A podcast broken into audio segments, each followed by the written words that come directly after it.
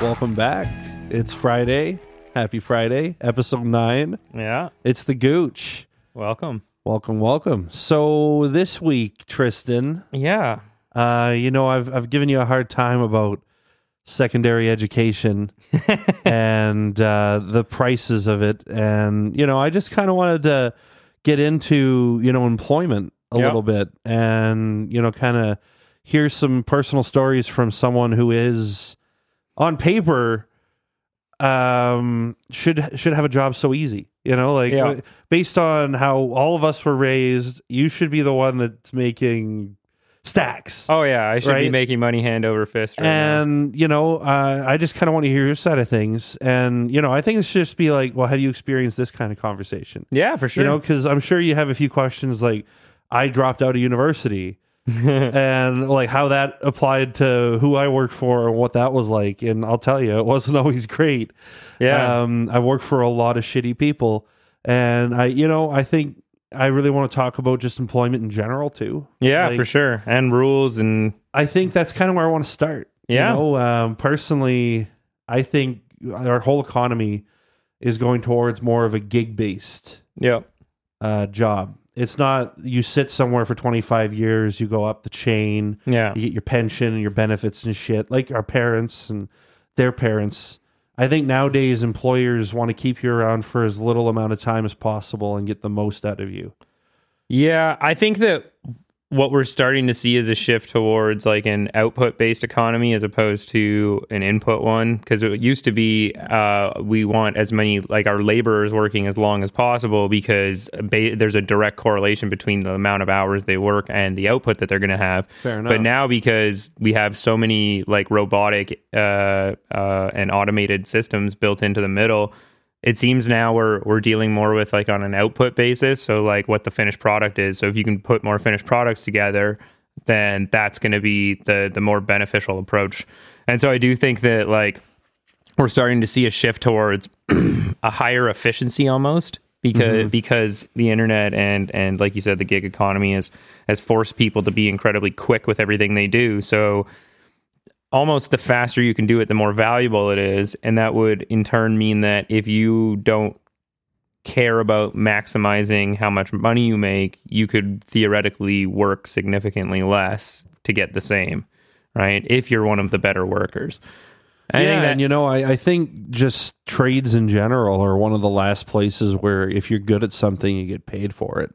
Yeah, I think like secondary education still ties into that gig-based economy. And I think in a bigger sense, because let's say you go and you become a carpenter, right? Yeah. And you go through your 4 years journeyman and then you get your red seal, right? Yeah. Like you have a skill you can charge an hourly rate for, but even then it's still a gig, right? Like you're building this, you're doing this. It's like that. Yeah. And I think it's the same thing for, you know, highly educated people now. Like I'm yet to see a doctor stay in the clinic by my neighborhood.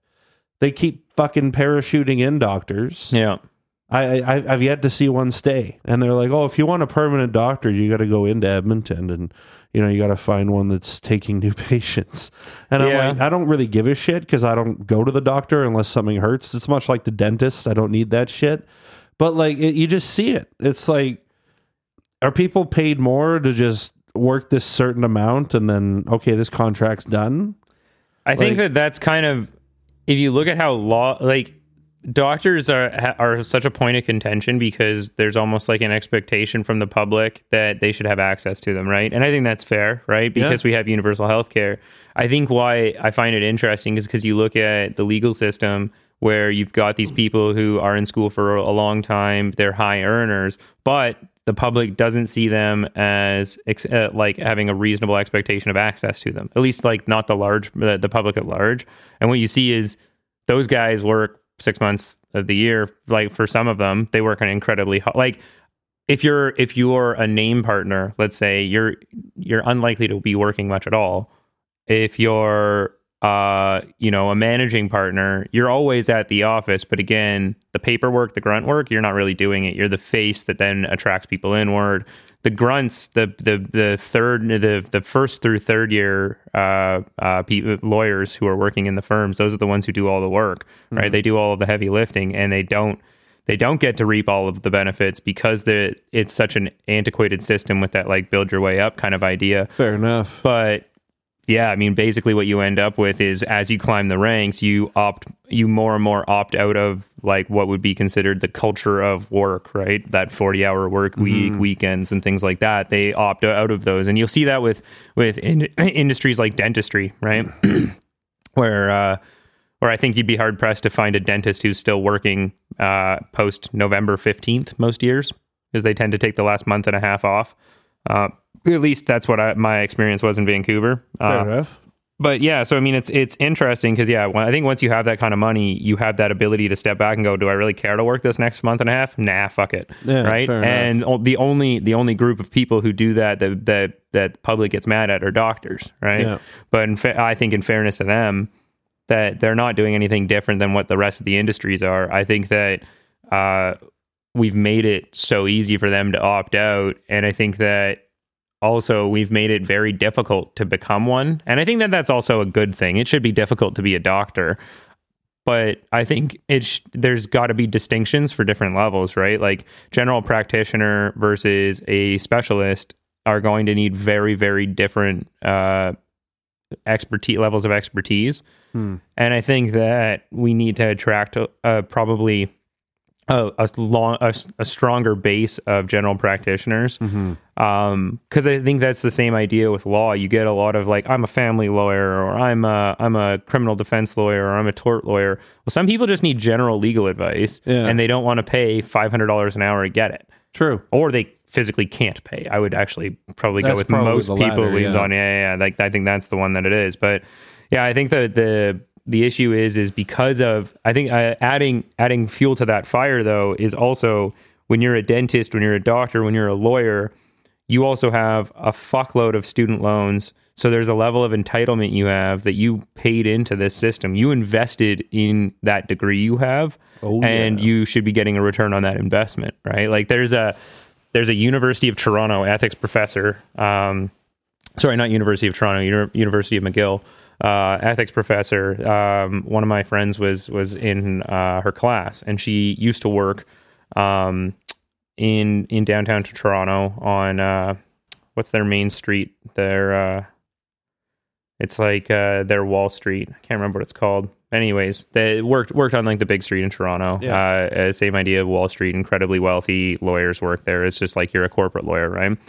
And she worked there for 15 years, and she made a shit ton of money. Mm-hmm. And at a legal ethics course, one of the students asked, like, don't you think there should be an earnings cap, kind of like there are with doctors and things like that, right? Like, doctors have earnings caps because they're paid from the government, whereas lawyers don't have any earnings caps. Mm-hmm. And she said, and this isn't verbatim, but she said something to the effect of, with all of the schooling that you do, you deserve a comfortable lifestyle.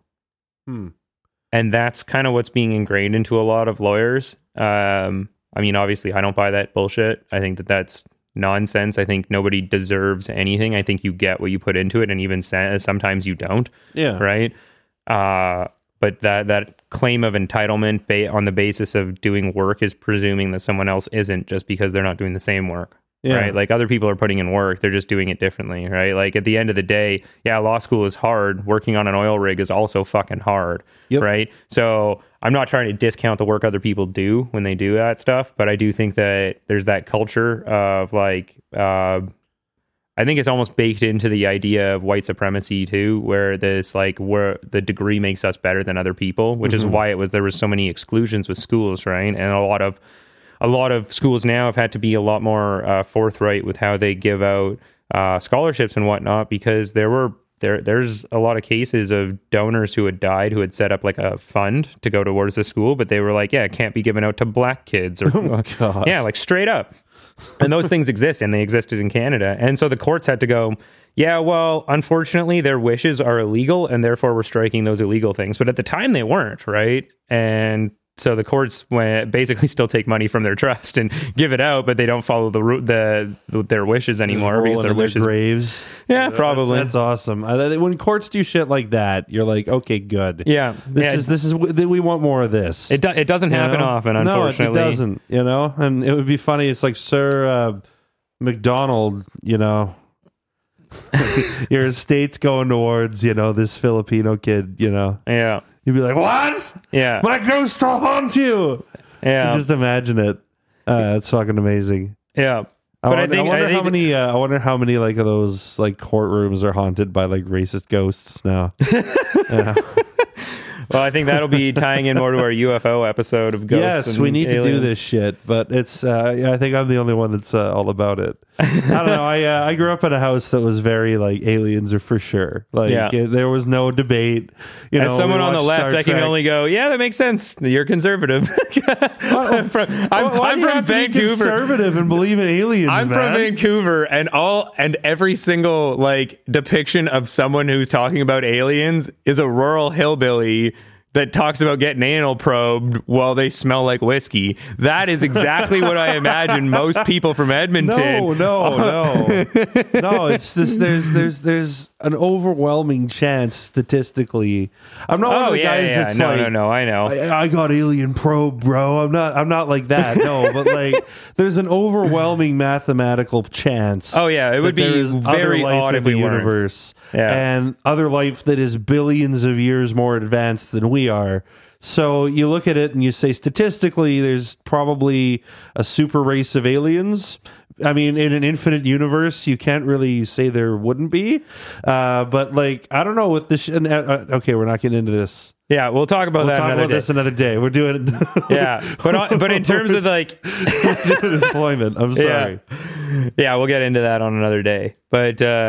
But yeah, like with the employment, I do think when you're talking about like people opting out of that shit, I think a lot of it is just the culture, right? Yeah, I think, yeah, for sure. I think when they know that they can go away, again, like I've said this off the air a couple times. I might have even said it once on the air, but I find it funny that these like hardcore capitalist CEOs that make all of this money and they're like, oh, I'm only going to work like 8 months of the year and then I'm going to go on vacation and I'm going to go to the Dominican or the Philippines or Mexico. Notice that they only go to countries that are all inclusive. Yeah. It's almost like they really, really don't want to admit it, but every time they vacation, what they're doing is going to a socialist hell. They also create these mega yachts where they can basically sit in their own echo chambers and not even interact with society anymore. Yeah. You've got your chef, you've got your captain and your maids and whatever. You sail out into international waters and who's going to tell you what to do? I mean, I feel like if we knew where these yachts were, you and I could have some real fun with some pirate flags. Oh, buddy. I would be down with that. Like, oh, man. Who's going to take out the paddle boat with a rocket launcher on it? Hang on. There was actually a really cool case where they, I believe it was an ex-Marine like general or whatever. He basically got assigned Op 4, which is the opposing force in one of these war games, and I think it was against like Somalia, this war game, right? So they set it up, and basically he used like suicide bomber boats and like motorcycle messaging rather than radio. Yeah. So everything was carried and written, and he fucking slayed like 12 boats. Would have been like casualties in like the 20,000 to 200,000 zone. And then the joint ops all got together and said, okay, well, you can't use suicide boats, man. You can't.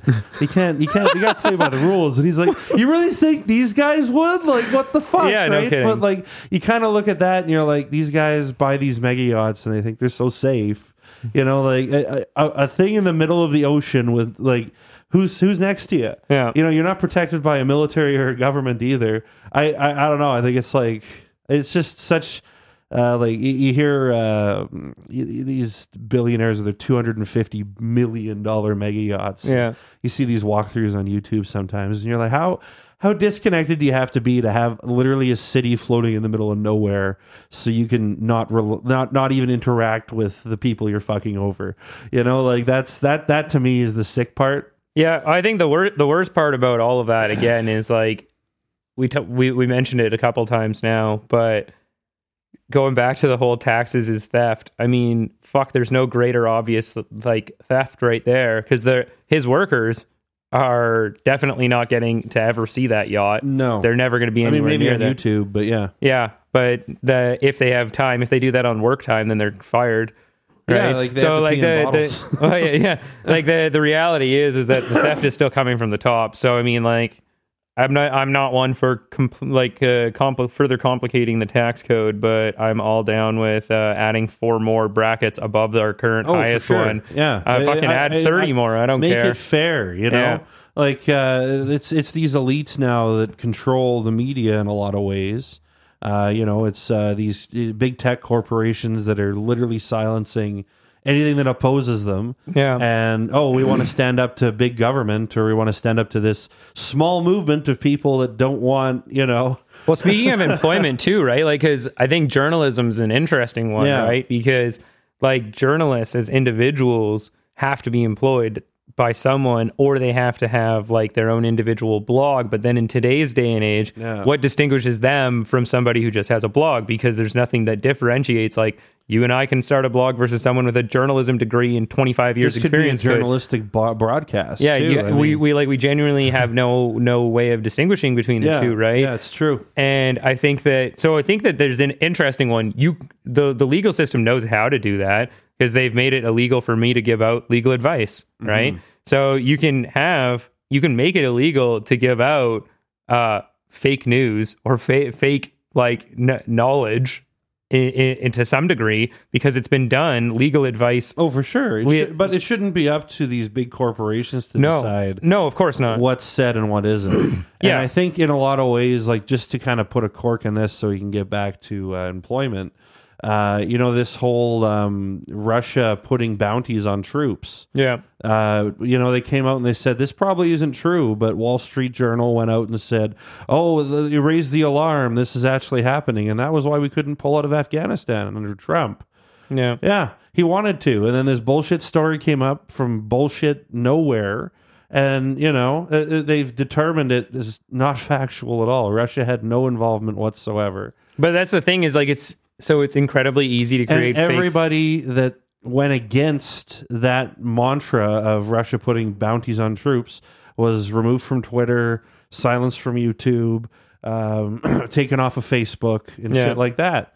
You know, and that to me, it's like, if you have a point of view, you know, you should be able to at least voice it and have a discussion. That's why I love this show, because we do that. But we argue both sides. I think the problem I have is that social media, in my opinion, social media needs to disappear in its entirety. And the main reason for that. But then how would I talk to my grandma? Well, exactly. The same way you always fucking did, right? Like, at the end of the day, like, if there were direct conversations being had online, for sure. Like, that's more than something that I can get behind. Even YouTube, because the content creation there there's enough barriers to make it somewhat complicated to make stuff that it's a little bit on the difficult side. But things like Facebook and Twitter and Instagram, with just like, it's just littered with fake accounts and fake people and this nonsensical idea. Like, there's a Black Mirror episode, and I've recently gotten Evan onto Black Mirror. If you haven't seen it, it's so true. Like, honestly, like I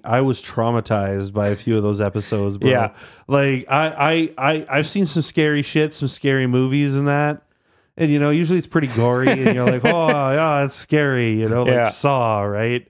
But that, like, literally mentally fucks with me. But you want to hear something even funnier here? But hang on, just on this thought, because so, like, with Black Mirror, the whole idea is like they show the dark side of technology. The first half of every episode is like, hey, we have this new technology, it does this.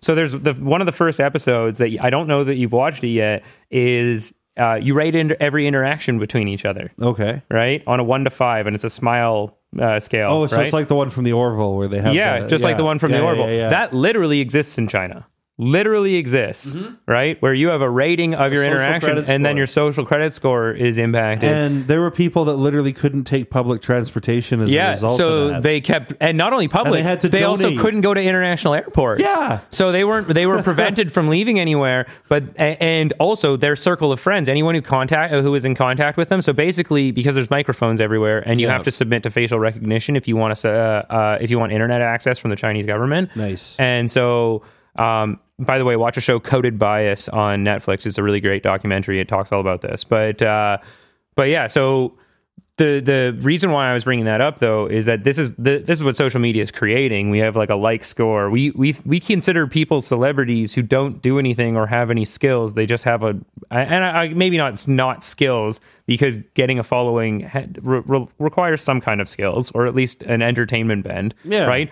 But what it's doing is it's putting the likes of the idiots from Jackass onto the top tier of journalists. These are where you're getting your information from, is Johnny Knoxville as he's shooting firecrackers out of his butthole, right? Nice. And because that's how they got popular. And that's the equivalent right now. We've created this weird zone where the people who are giving us our news are pseudo celebrities who are famous not for news, not even for anything really talent-based, right? And then we also have these shows that create this echo chamber of that, going all the way back to you've got Masked Singer, you've got Star Find, you've got all of that. But what does TikTok expose more than anything else? Singing and dancing are not unique skills. Fucking everyone can do it, and probably about 20% of them could do them professionally. Yeah. So they wouldn't even need the auto-tune. So then that tells me that the bullshit that we're getting fed to us makes sense as to why there's guys up there trying to sell Gucci to black people.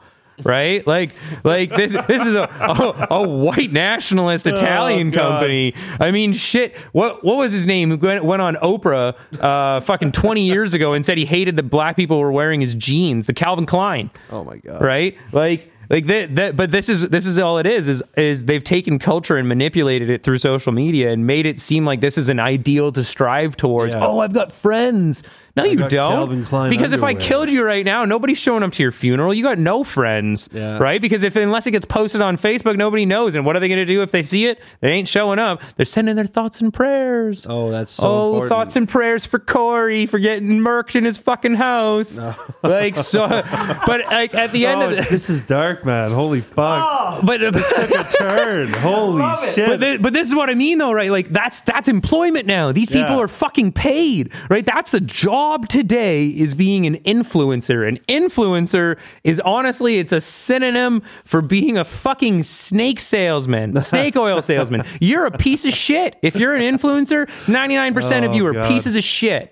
Yeah. Right, and the problem is this is the way we've shifted employment. You're shitting on PewDiePie, hey? Right? I will shit on all of them. No, I don't give me 5 minutes. Give me 5 minutes. 100%. You do. I thought of this the other day, and it's hilarious. So, Mr. Beast, come at me. This is all. Here's what I'm going to say. You gave your brother 100 fucking grand, and he's made less content than we've made us three with like 3 mics and a fucking laptop. Yeah, we've made more content than his brother. He gave $100,000 to. So, tell you what, Mr. Beast, give me your credit card. I'll wipe you out. There you go. Give me 2 minutes with your credit card. I'll be your next YouTube video. I'll be your last YouTube video. My house will be filled with golden guns. You'll be like, where'd all my money go? I'll be like, bitch, your credit card's on my phone now. That's what I'm talking about. Oh, you know, God. Like I had a dream where this happened, where I got approached by Mr. Beast. I woke up. I literally made a wish list on like 6 different sites. Because like that chance encounter, you run into one of these fucking influencers that's like, oh, here's my credit card, bro. I'm making a YouTube video. I'm going to wipe them off the map. Yeah. I'm going to be like, okay, you sure you want to do this, pal? Yeah. Well, we're timing you right now. I'm like, okay, are you fucking sure? 10 million. You're done. Well, I'm just buying gold by the kilogram. Kilogram gold bars, assorted, diamonds pure, just fucking, the pallets of silver. Yeah. You know, the guy, like, the guy's going to put a WCB claim in, dropping this shit off in my house, man. Yeah. That's how much I'm ordering. And I'm, like, this is the stupid thing, though. Like, when people get approached by these fucking influencers, they don't think. Well, no, of course not. You know, people don't think. Load this card up. We're giving you my credit card. I'd be like, okay.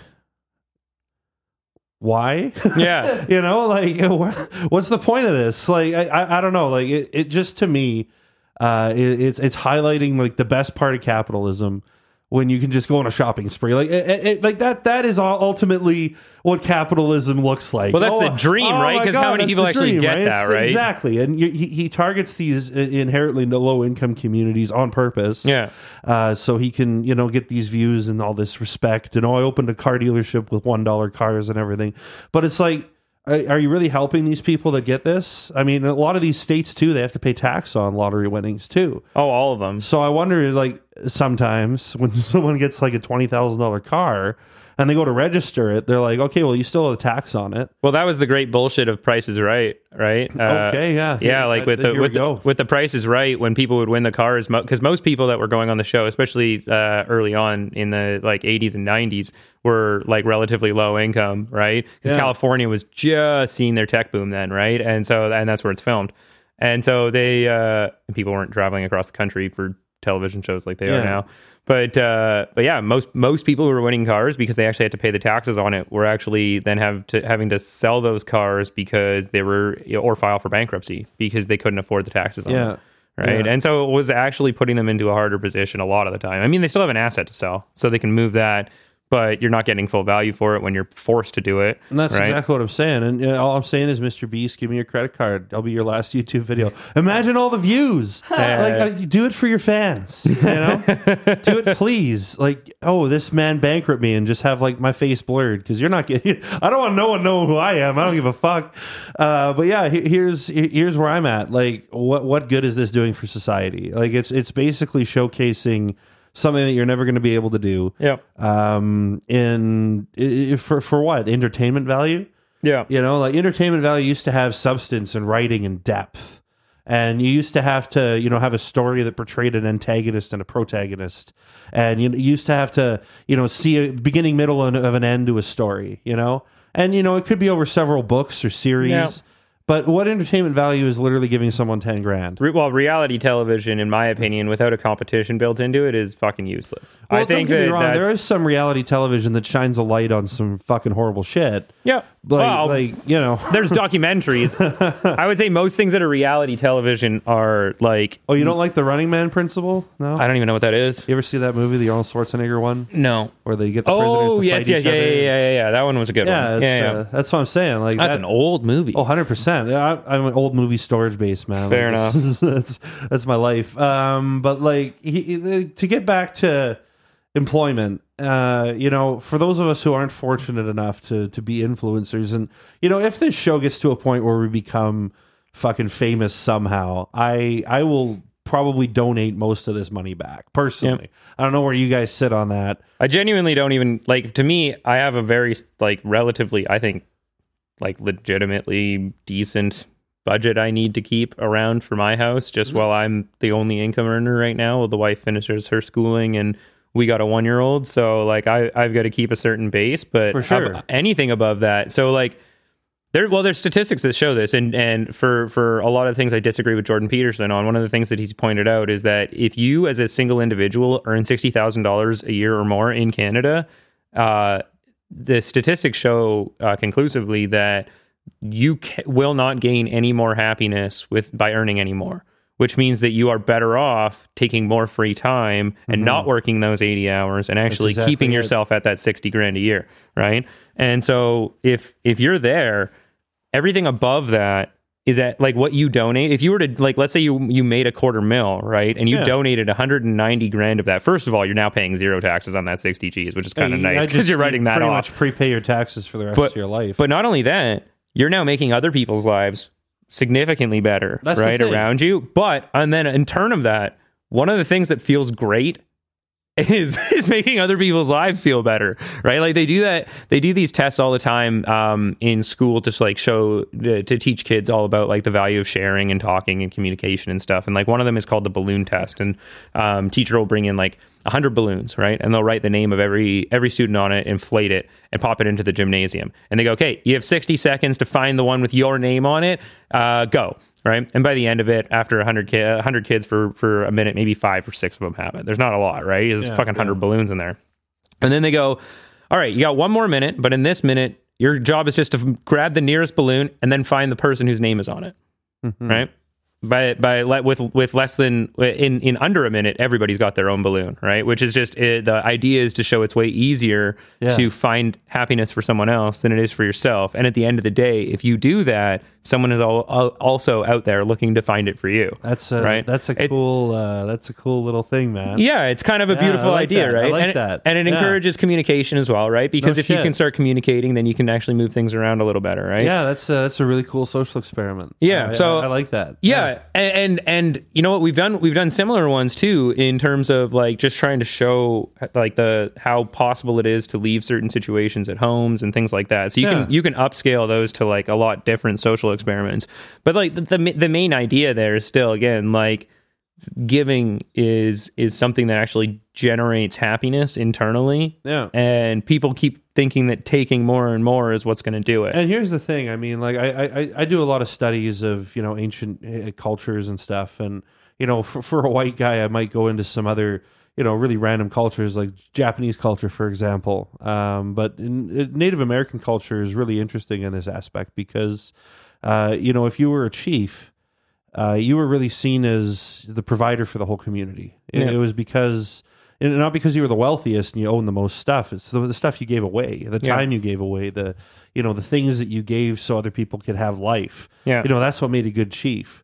And, you know, there's obviously a whole bunch of stories that kind of tie into that and the native history. Well, the history of the Buddha is tied directly to that. For the people who don't know, like the history of Siddhartha Gautama, who's like the original the Buddha, he was the wealthiest person. He was the son of the wealthiest person in the country, right? And the whole reason his philosophy, or I mean, I don't know how much of this is fact. A lot of it is still mysticism, but the story goes that his father, because he had all of this wealth, basically prevented any signs of inequality, of suffering from his son from ever seeing or experiencing any of that, right? Yeah. And basically, one day, the son escaped the walls and went into town and saw all these people suffering and all of this, and he was like, wait, what is this? Yeah. And he never actually understood what was going on, and it became his path to introspection and understanding what happiness is, because he was like, well, if these people don't have it, is happiness the substance? Is it the material? And then that part that you know trickled into his introspective guide. So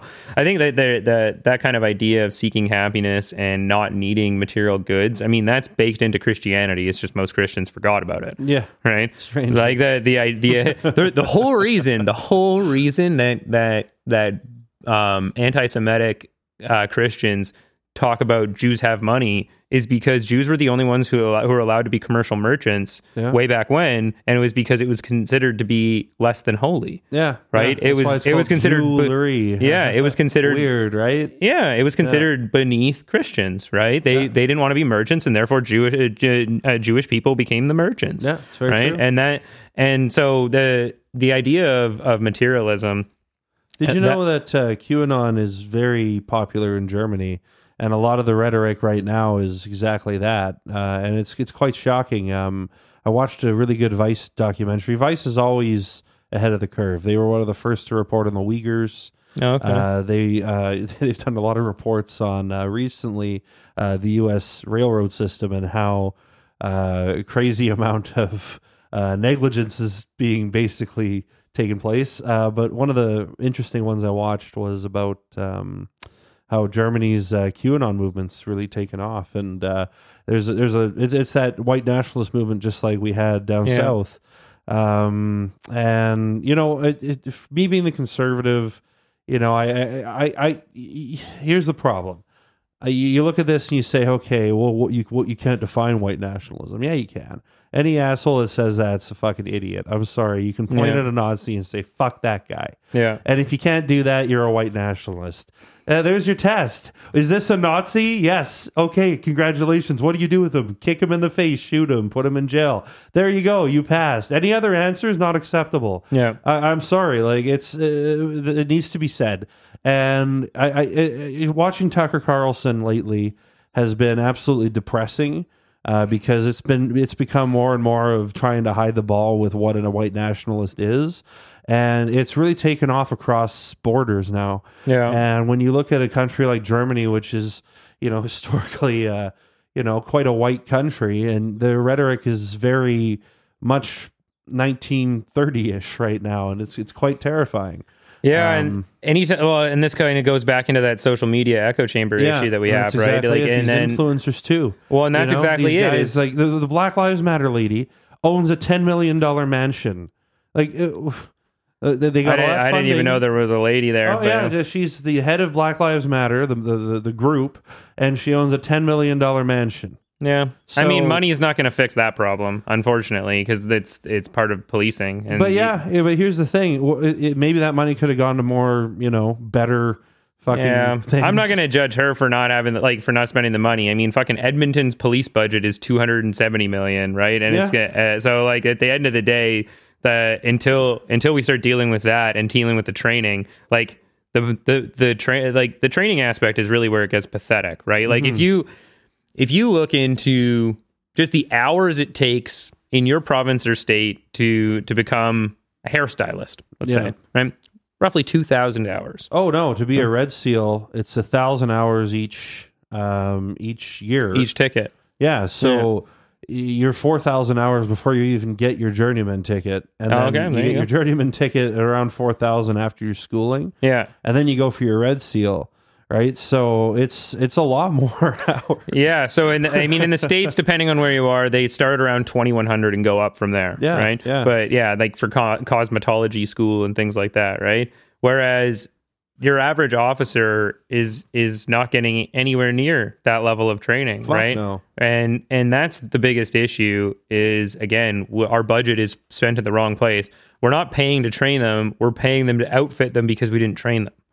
And that's the problem, right? Is we give them all these tools and things to track people down. What if we scanned every single license plate on the planet? Why don't we do that? What if we had a heat-seeking helicopter and dogs with laser vision? It's the possibilities are endless, and it's stupid because policing used to be you'd go around your community, you'd walk your beats, yeah.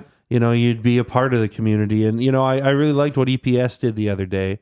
They had their chief on a Zoom meeting with a whole bunch of people that wanted to ask questions. Yeah. That's community policing. That is interacting with your community. And, you're going to get some people like maybe me and you that would be like, why the fuck this and this? Yeah. And maybe it would be your job to go look into it. That's good. It's not like this is just the way it is. Deal with it. And, I think that in a lot of ways, it should take longer to become a police officer.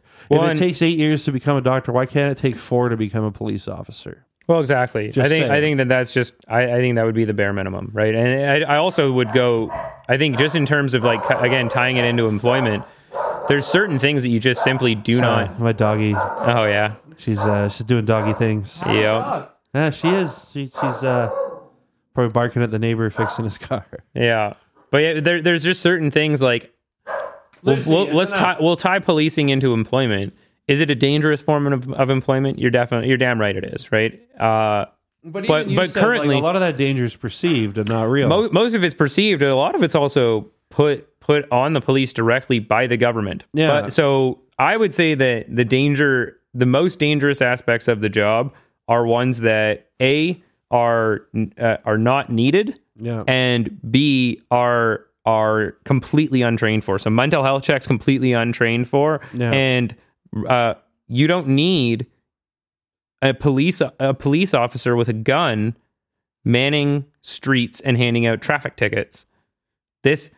Those interactions, the person in the car is not going to be that as defensive if it's a bylaw officer who's pulling you over for it. The likelihood of aggression, because people are afraid. I'll speak for myself. I'm afraid when I get pulled over that a cop's going to try to exert more power than they have in the situation. And I think everybody is, and by virtue of them having a gun that they could check my private area. If I bought a used car recently, it could have stuff in the panels and I could be fucked completely. 100%. And all because I went 10 over. This is really what we're about to do right now, is that my life's over, my freedom's gone. And I feel like that's a lot of what flashes through people's minds.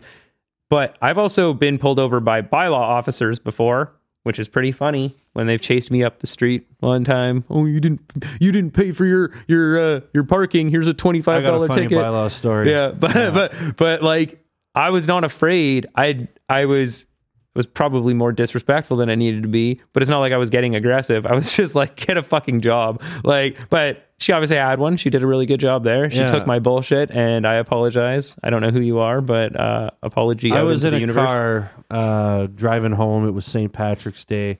All my buddies, for whatever reason, we were doing like a Star Trek night or whatever, and we all dressed in our Star Trek uniforms. Nice. And I was dressed as Captain Kirk, and my buddy Phil was dressed as Scotty, and my other buddy was dressed as McCoy, right? Doc McCoy. And I take this wide right turn, right out in front of, I think it was Fountain Park. Yeah. Pool. And this wasn't my buddy Phil from engineering. This is another buddy Phil. I've talked about Phil before, just in case he's listening. He'd be like, that wasn't me. No, it was different Phil.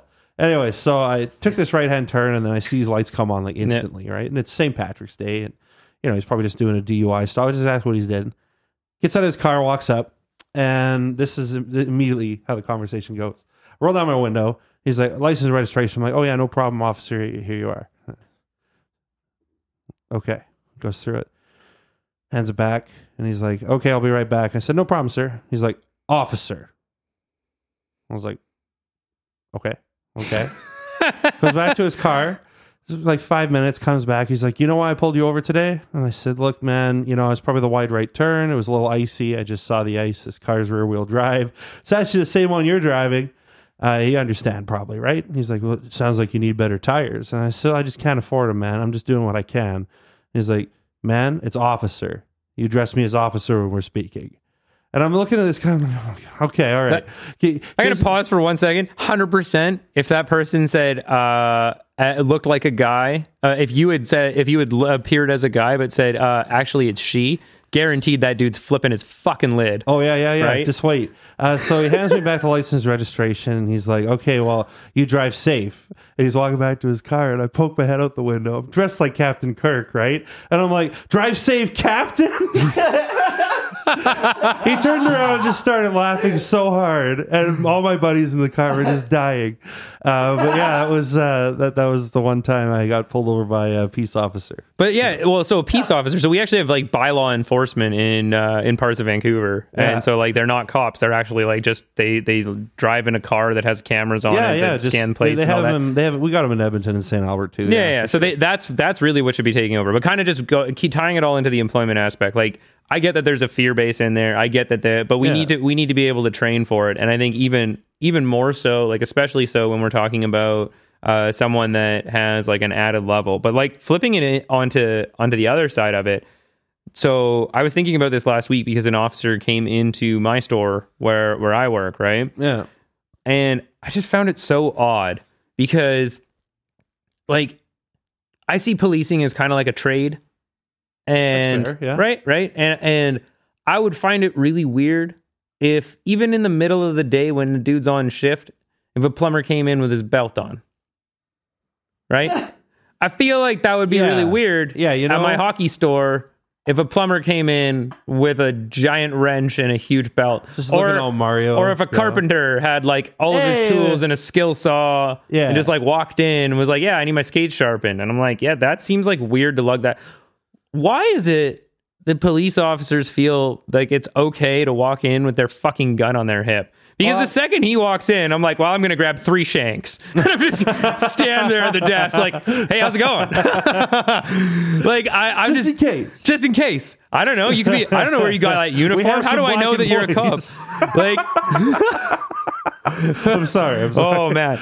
But it's like, it's one of those things that's just so weird. Like, but I think that the reason I wanted to bring that up is because when you're like, what are your rights as an employee, right? Because cops get all of those rights up at the front.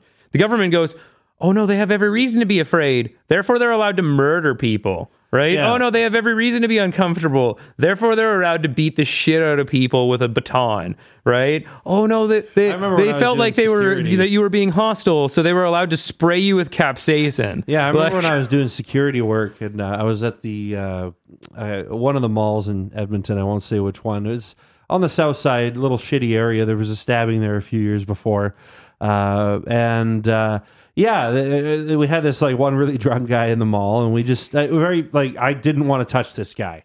My whole thing was like I was the head of the security team there, yeah, and I was just like, if you can ever de-escalate a situation without getting physical or whatever, do it. Don't go in for the arrest. If you can just get them off the property, call the police. Yeah, like if they're actively trying to do something, that's when you're going to engage. If they're trying to hurt someone else, that's when you engage. Yeah, but if they're just stealing shit and they drop it and they're walking out, don't chase them. Yeah. You know, and this drunk guy was a perfect example of that. Just de-escalate. And he starts screaming at us, right, in the food court. Yeah. As we were walking by, like, didn't engage him at all. And he's like, "Oh, you fucking rent-a-pigs, da da da da." I'm like, "Sir, can you leave? Like, there's kids here. Like, seriously, like, get the fuck out, right?" Yeah. And he's just like, "Okay, well, you know what? I'm gonna leave, but it's not because you said." Right, and I'm like, okay, man, just like seriously, you're drunk. Like, I don't want to call the cops. Like, you probably have a few warrants. Like, just get the fuck out of here, right? Yeah. Like, I don't want this to escalate, right? So he's like, "Fuck you, man. How do you know I have warrants?" Right? He's like, starts walking out the door, and like every 5 seconds, he's turning around and he's yelling, "You have tattoos on your face. Right? If you don't have warrants, you have a rap album." So we're walking this guy out of the building. And he keeps turning around every, like, 5 paces, yelling at us. And one time he turns around and he pulls out this, like, fucking used needle. And he starts going, "I'm going to fucking stab you," right? But he's still walking backwards. So I'm like, I'm just not going to get closer. Yep. I just stopped right there. And then there was the police station right across the road from this mall, right? So there's cops always driving along this road. And that was where I was pushing them. Yeah. Because I knew chances were there's going to be at least one cop car parked there or someone driving. So sure enough, he gets to this road and he's turning around. And he's got this needle in his hand, yeah. And literally the cop, like this cop, is Constable Becker's actually a really cool guy, ex-military guy, like intense as fuck. Like jumps out of his car, arrests this guy like immediately, right? And I remember after he got arrested, they drive him right to the station. He's like, "Man, I should have just pulled out my baton. You know, man. You know how bad I want to use my baton, man. I just like I've been waiting for this was the perfect chance, right?" And I was sitting there like, I didn't even want to touch this guy. And you wanted to go ham on him with a baton? Good for you, man. But like, fuck, like Jesus. But that's like, doesn't it kind of show that his intention was also to get fucking offensive? That's like, exactly it. Right? And ever since then, I think back to that, and I'm like, this is exactly why you just comply. Yeah, you know, we talked about. But even when, like, I mean, so we keep shifting, and I think it's because in the news this week has been a lot of fucked up things. Like we're trying to like keep the employment to like a general one, but we're bringing it back to cops and security a regular basis. No, but we're both doing it, and I think it's because like we literally watched a video of a fucking 13-year-old get shot dead. We just watched some bitch try and claim that her fucking her taser confused her for her gun. The thing that weighs less than a quarter is bright fucking yellow, needs a light to go on, and also is on the other side of your hip, and also is shorter in your palm. It's lighter. It's not full of bullets. Yeah, you need to turn a light on for it to be working. Place. It looks like a highlighter. I mean, so I think that I get. I'm just gonna and in the same community too. Yeah, as George Floyd, right? Yeah. Well, there was also 2 videos going around. One in Minneapolis of a white dude driving he was surrounded by cops with guns on him. One of the cops is on his pickup truck. It's a lifted pickup truck, and he's hanging on to the windowsill. And white dude hits one of the cop cars and just starts driving. Never gets shot. Gets arrested. Nice. Yeah. Drove away with a cop literally attached to his car. Cop still didn't shoot him. Yeah. Right? Yeah. Because he was like, well, he's white, so I'm still probably safe. Right? Like that, the end of the day, the amount of, like, it's these obscene claims of fear. But what I want to kind of tie this into is for the rest of us who are working in employment right now, why is our fear not treated the same way of other things? Right? Like in almost any case, right? Like, I think that you would be hard-pressed to find some Canadian who hasn't been in an employment where they didn't follow the law, where they didn't give you the paid breaks you deserve, where they were asking you to do unpaid work, where you have a contract together with what you're supposed to do, and they're asking you to do things outside of it, things that are more dangerous a lot of the time, and not expecting to pay you. Just so you know, I want to make this fucking abundantly clear for people about how these rules work in employment. Even if so these are rights you have. The problem is, and I'm going to put this at the outset, all of our rights are reactive, right? So we don't have them at the outset, and enforcing them is a pain in the ass. I'm like, comps who don't actually have to enforce them. They have all of these obnoxious presumptions that have just been allowed to float forever. Ours don't actually exist. So, and it's why we end up having, massive issues with things like, what was the fiber that causes cancer that can't... Asbestos, yeah, right? Like, there were tons of workers who had issues and fears about potentially working with it, and the employers who refused to listen to those. Yep. Right? And then basically just kept sending them back. And it's because they weren't directly involved in it. And it's the same idea with us. We actually don't get our rights enforced by anyone, but you have rights as an employer. You have rights to paid meal breaks. Depending on which province you're in, you're going to have rights related to how far apart your shifts can be, how long your shifts can be, what your overtime pay scale is going to be. But further to that, things that people can't actually look up, and that's really where I think the meat and the potatoes are, is if you look at the legislation, and I'll use BC as an example just because it's the province I got my degree in, so it's where we learned a lot of the stuff. But if you were to work at a place for... let's say 4 years in BC, right? The repeater is going to be roughly, you get two weeks of severance for the first year and 1 week for every year after, right? And so you get 2 weeks in year one week after, so you're up to 3, 1 week after, so you're up to 4, and by the fourth year, you're up to 5 weeks of severance, right? That's what you're going to have in the legislation. What you actually have is going to be in the common law. And this is really where the employers know what the common law is most of the time. If you're with like a big corporation, the employees never do, and that's because it's not published anywhere. You actually don't have access to this information. This is where lawyers get their money from, right? Because I might only be entitled to the law secrets. Yeah. Here so we go. I might have only been entitled to 5 weeks in there after 4 years. It's actually very likely under common law that I'd get 4 to 6 months. Depending on the situation. Yeah. Holy shit. Yeah. But this is things that you wouldn't know if you don't talk to a lawyer. And then if you do talk to that lawyer, you probably just spent all of that money in that conversation that you would have gained from there. Man. Right? That's the fucking kicker, is that it's a stopgap. So that's a huge handout to corporations, right? Because we've defined corporations as people so that they have all the rights of people, so that they can gain access to our courts as people as opposed to being corporations, so they don't get treated the same way. Also, and you can load up on a whole bunch of also they can fucking load up and then basically back end it all to us, right? And you don't get to see it. So those expectations we were talking about with doctors, that should be on lawyers. You should have an expectation that you should be able to walk into a walk-in legal clinic and have a 20-minute conversation with someone, right? I think that would make perfect sense to have those kinds of setup, a legal clinic. And you do have those in some university towns, right? Where you can go and talk to the university kids, but those are students still. Yeah, they're not... bar associated. Yeah, exactly. And that might be beneficial in some capacity, but because they haven't been carved down by the system. Yeah.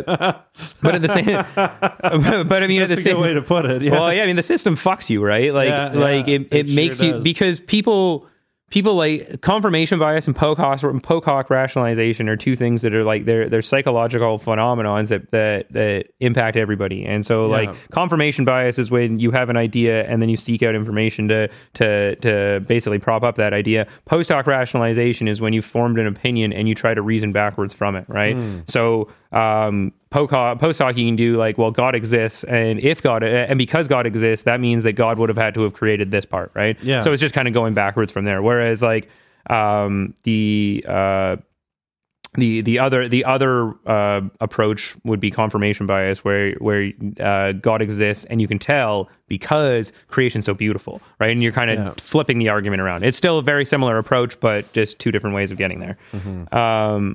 But yeah, like the whole issue with the legal system is actually it's a lack of exposure to the rest of the public, right? Like we don't have access to what our actual rights are, right? Like if you were to read the charter and you were to read that you have freedom of conscience and religion, what do you think that means? Like just out of curiosity, because I can tell you what it means in case law, but like. So many people argue about this stuff, right? Like the amount of YouTube videos we're starting to see of like, that's my Section 7 rights. You can't do that, right? And at the end of the day, they actually they genuinely don't know how those things work, right? Like the charter only works in interactions with the federal government. I mean, the charter is only in place to defend people from the federal government. That's it. And so you actually don't have charter rights to against your employee or employer. You don't have charter rights against me as an individual, because so I don't have to respect your religion and conscience. The government does. Right. Fair enough. And so that's kind of the statement there that most people don't understand with the charter. Now, human rights legislation, that's different. That's provincial. Right. Mm. And those are then impacting not just federal, but also public companies, but again, not individuals. Mm-hmm. They can't interact with us and impede you and I from having, disparate views on different things, right? But fair enough. The provincial legislation can't fall below the federal. So the federal is like basically a safety net of like social order, and the provincial can't fall below those levels in certain, for most rules. But like, yeah, if you read, I have a freedom of religion and conscience.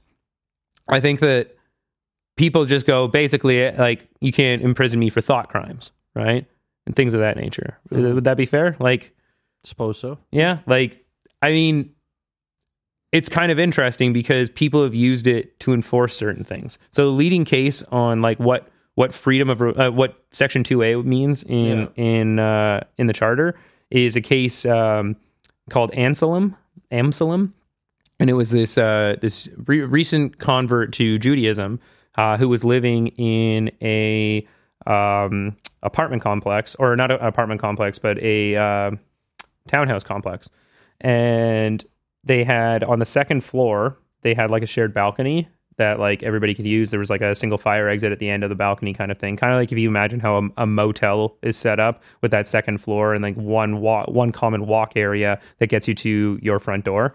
So this very specific sect of Judaism required the use of what's called a sukkah, which is like a specific type of tent for a week or so for some sort of theological prayer. Okay. Right? Yeah. So his temple nearby said, "Oh yeah, you can come and like set it up here." And the groundskeeper, like the people, the strata company.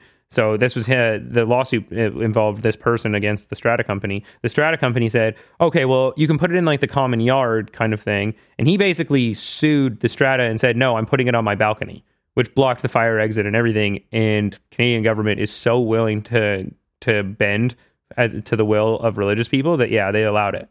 Wow. So basically, the government government and government rules can't impede the free exercise of religious freedoms, which is crazy because if I was harvesting magic mushrooms as to exercise under conscience, they would do every single backflip they could do to try and keep me from doing that legally, right? But the funny thing is how they defined religion will piss you off to no end, because you learn in grade 2 that this is not how you can use definitions. So the definition of religion and conscience, which super important that there's no comma there because they're not separate then. They have to be read together. I see. And so religion and conscience have to be two sides of the same coin, but it has to be something that's incredibly important to the individual, something that they believe to be true, and it has to have a nexus with religion. So they defined the word of have it with the word that they're defining in it. Literally something you learn in grade 2 you can't do. What's a table? Well, it's like it's a table for stuff to go on. Oh, okay. Yeah, that doesn't define anything. It's a table. Yeah. What is it? It's a table. Like what's a pen? Well, it's a pen for writing. It's for penmanship. Yeah. Like, do you not understand that? Right? They use the word to define it. So like, yeah, I know we're getting off the bends of employment here, but it's like, well, I think to get us back in line here. Well, even with like employment rules though, that's kind of what set me off here, right? Is like all of that shit is hidden from the public. Yeah. You guys like don't know.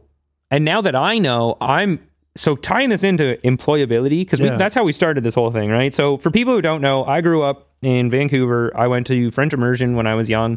So I can speak French. Je parle français, si tu veux. And so I can kick it off French. But yeah, so I took French immersion up until grade 9. The dreams were in French and it was too trippy, and science in French is too hard. Oh, so yeah, I can't imagine. Yeah, so I was like, okay, I need to get out of this. But I was never a bad student. I was never a good student though. I was like C+B, right? Like that's just who I was. I was B to A, I think, when I got into high school. Yeah, but yeah, probably C, B, maybe a few A's junior high. Yeah, and elementary was just like, you didn't turn this in.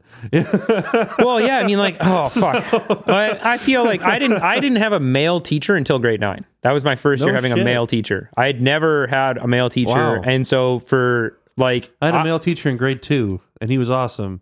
Well, yeah, but I feel like it's the one time where it's not the minority female that's going to get the win on this one, because I feel like the minority female is going to be catered to in elementary school more than would anybody else, because teachers are quite empathetic in that sense. Fair enough. But they are not as empathetic for young boys, especially when they see you as the problem in your adult form. Yeah. And so, you're asking a lot of questions as a boy? What you're trying to do is talk over me and interrupt me. Well, no, I don't understand anything, and they're all interrupting you. They're just not curious and not a boy. So I don't feel like I really got catered to. I wasn't listened to. So I had no interest in school. Like I graduated, I took a couple years off. I was playing hockey. I finished my junior career. So I lived in the Okanagan, and I played in Northern Ontario. I played junior A there, and I played junior A in Northern Quebec as well, in a small town called Témiscaming. And Témiscaming, oui.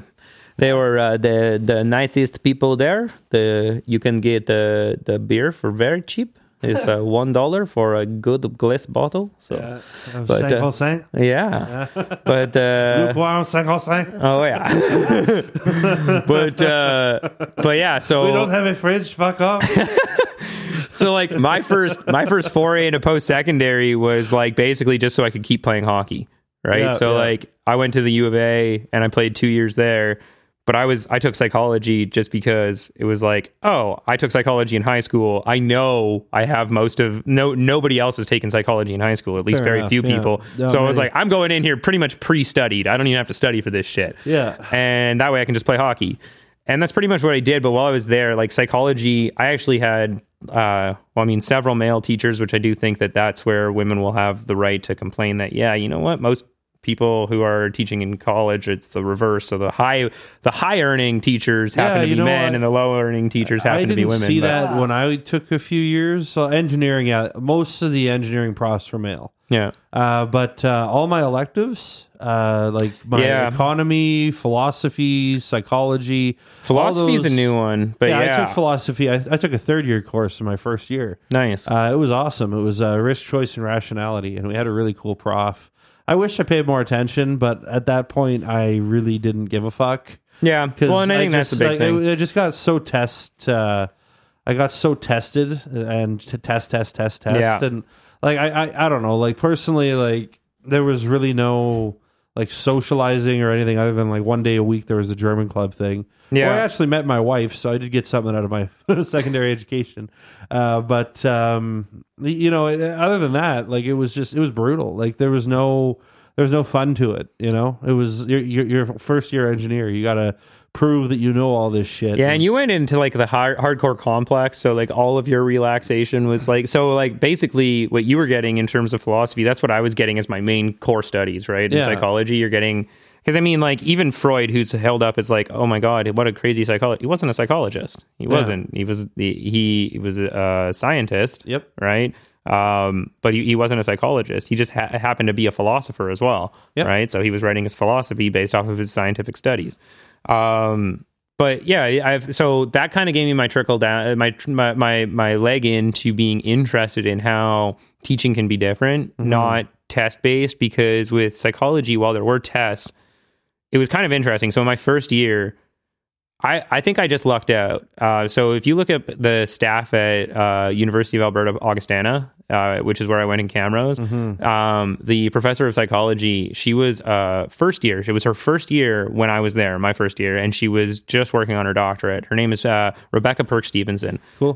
Really, really nice lady. And she actually taught me that teachers don't have to have an ego. And which is quite shocking. So like I said, I took a lot of psychology in high school, and it was something that was like I studied in my own time. Yeah. So the first test comes around, and Rebecca is like, this is her first time ever writing a test. So she gives 100 multiple choice questions. Oh, no. Right? So we already talked about how BC doesn't even do multiple choice post grade 7 or after, right?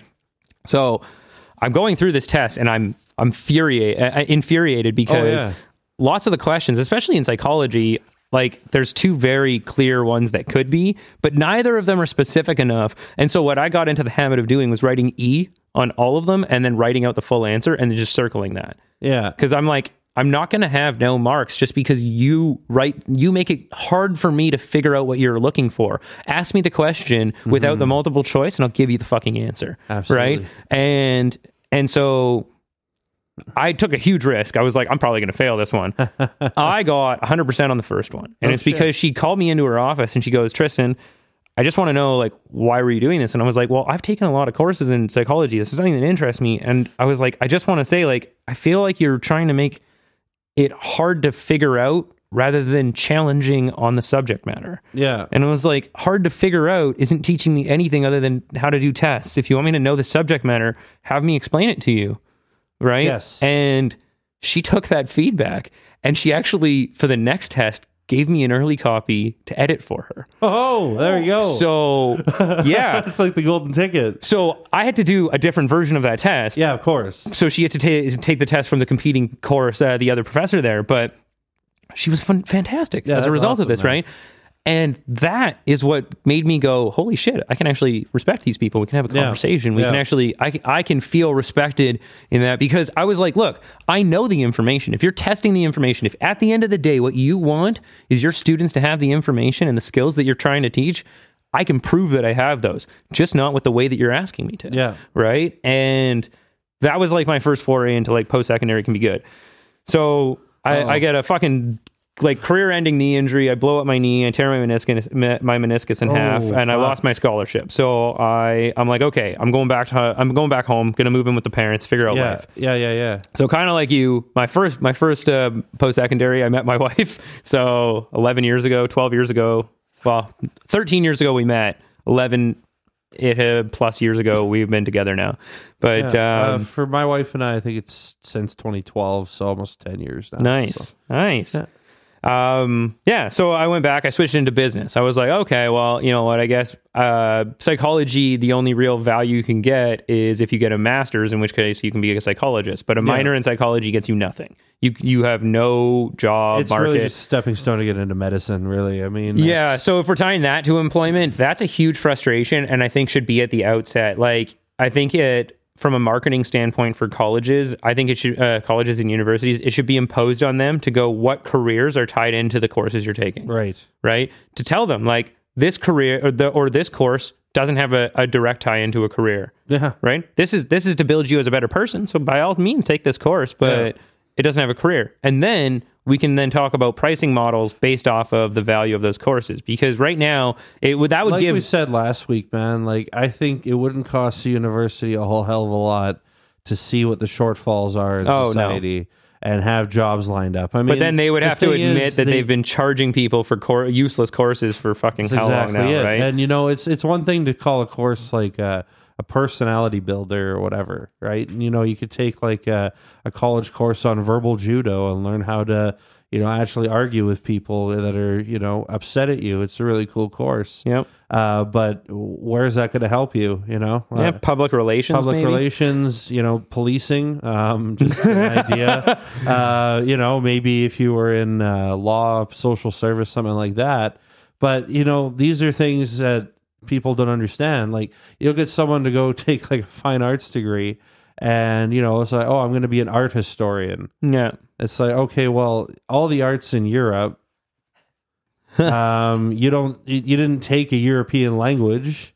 You just took art history. So you're going to be a high school teacher. Well, that's exactly it, right? Yeah. Like, and then you take 4 years undergrad, then you're like, oh no, Now what? Then you got to take another 2 years? Well, that's the biggest... There's no sitting down and planning. That's well, and I feel like from an employment standpoint, we've seen a massive inflation in terms of education more than anything, absolutely. Right? Like, a degree used to be a guaranteed job. I have 2 degrees. I should have multiple jobs. That's what I'm saying, right? Man. And, like, you should be like Goldman Sachs over here, like showing up in the Bentley. But here's the kicker, right? When all of our rights are reactionary... and employers' ability to fuck you up is primary, then why would somebody want... Like, I understand why people would be hesitant to hire me off of paper. If you meet me, I feel like that's a little bit different because I conversationally, I can at least prove that I'm not... For sure. I'm not the rigid person that my degrees might presume I am. But I think that on paper, I'm a threat... So we can all agree here that we've worked for employers that have not followed the law, right? Oh, I think everybody has. Every nowadays. Single person, right? Yeah. You know, so, and it's not even like it's.